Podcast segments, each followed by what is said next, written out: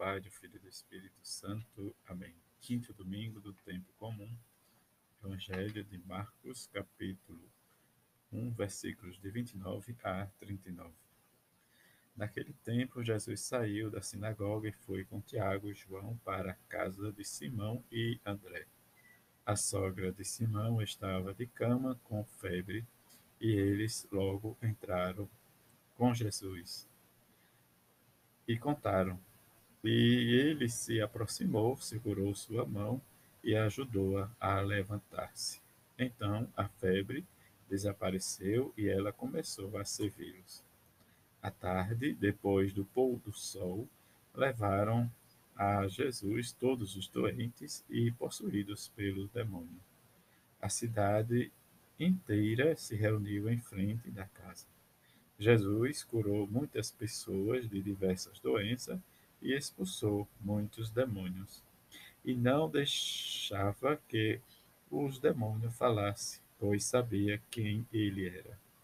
De madrugada, quando ainda estava escuro, Jesus se levantou e foi rezar num lugar deserto. Simão e seus companheiros foram à procura de Jesus. Quando o encontraram, disseram: Todos estão te procurando. Jesus respondeu: Vamos a outros lugares, as aldeias da redondeza. Devo pregar também ali, pois foi para isso que eu vim. E andava por toda a Galiléia pregando em suas sinagogas e expulsando os demônios. Palavra da salvação. Glória a vós, Senhor. Nesse quinto domingo, em que escutamos a palavra de Jesus, narrada pelo Evangelho de Marcos, o evangelista.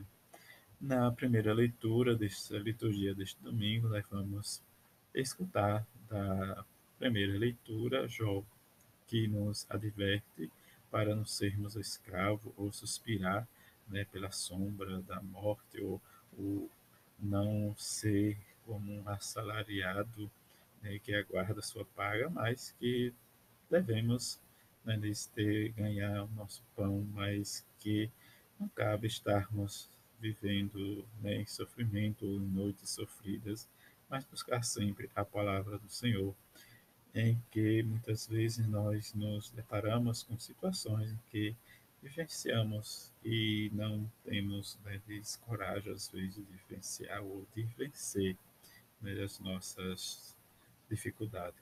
Também né, Paulo vai nos advertir, né, diz ele, meio talvez né, tristonho decepcionado com a sua um anúncio da palavra, que ele vai nos dizer que ele prega o evangelho não por motivo de glória, mas por uma necessidade que foi como uma imposição. E diante de né, ele mesmo dizer que não queria pregar, mas ele vai assumindo diz esta missão de anunciador do Evangelho. Mas não é uma iniciativa para ele como um encargo que foi confiado, mas é uma iniciativa de amor, de oferecer em ação de graça toda a sua vida, em que o Evangelho vai lhe dando como recompensa. Mas ele vai dizer que se torna escravo com escravo, né, igual a todos, para ganhar todos, para que todos se salvem. Eis a força que ele faz né, que é melhor dizendo o que o Evangelho faz com ele. Na primeira leitura do Evangelho, nós vivenciamos, escutamos a narração de Marcos, que ele vai, né, diz, colocando o caminho de Jesus. Em primeiro momento, ele se dirige, Jesus, para a casa de Simão e André, e encontra-se lá a sua sogra doente. Eles contam a Jesus, e Jesus segura pela mão, né, narrada por Marcos, que é diferente do outro evangelho, mas que ele a cura e ela começa a servir. Diante desse serviço, né, nós vamos perceber que a ação né, desde o serviço, como levanta, né, de estar atento à necessidade do outro, mas a dinâmica nossa de anunciador, nesse sentido, de levantar e servir ao outro. Diante da cura, né, diz aí vem o pôr do sol, né, diz dá a entender, né, diz que ao final do dia do sábado, mesmo assim, Jesus curou a sogra, a sogra de Pedro, Mas aí vem, diz o finzinho da tarde, cair da tarde, onde todas ou todos se reúnem à frente da casa.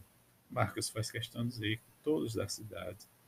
Mas, né, diz aí, começa, diz o, de novo, o trabalho né, frequente do, do anúncio da palavra e do evangelho. Jesus vai curando diversas doenças, expulsando os demônios, mas aí vem a noite, o descanso. De madrugada, Marcos vai nos dizer que Jesus saiu, ainda escuro, para um lugar deserto para rezar. É isso a nossa dificuldade de fazermos a nossa experiência de homens e mulheres que rezam, que buscam se encontrar com Deus por meio da sua palavra. E aí vem o desfecho do Evangelho, em que eles vão procurar Jesus, né, Simão e seus companheiros, em que ele diz: Todos estão te procurando. Mas Jesus vai responder de forma diferente, né, e essa indiferença vai dizer que precisa ser anunciado o, o Evangelho a todos. Que rezemos e peçamos e buscamos sempre sem desânimo, mas que sempre vivenciamos e peçamos a Mãe de Jesus para que tenhamos sempre a coragem de ser anunciadores desta palavra de salvação.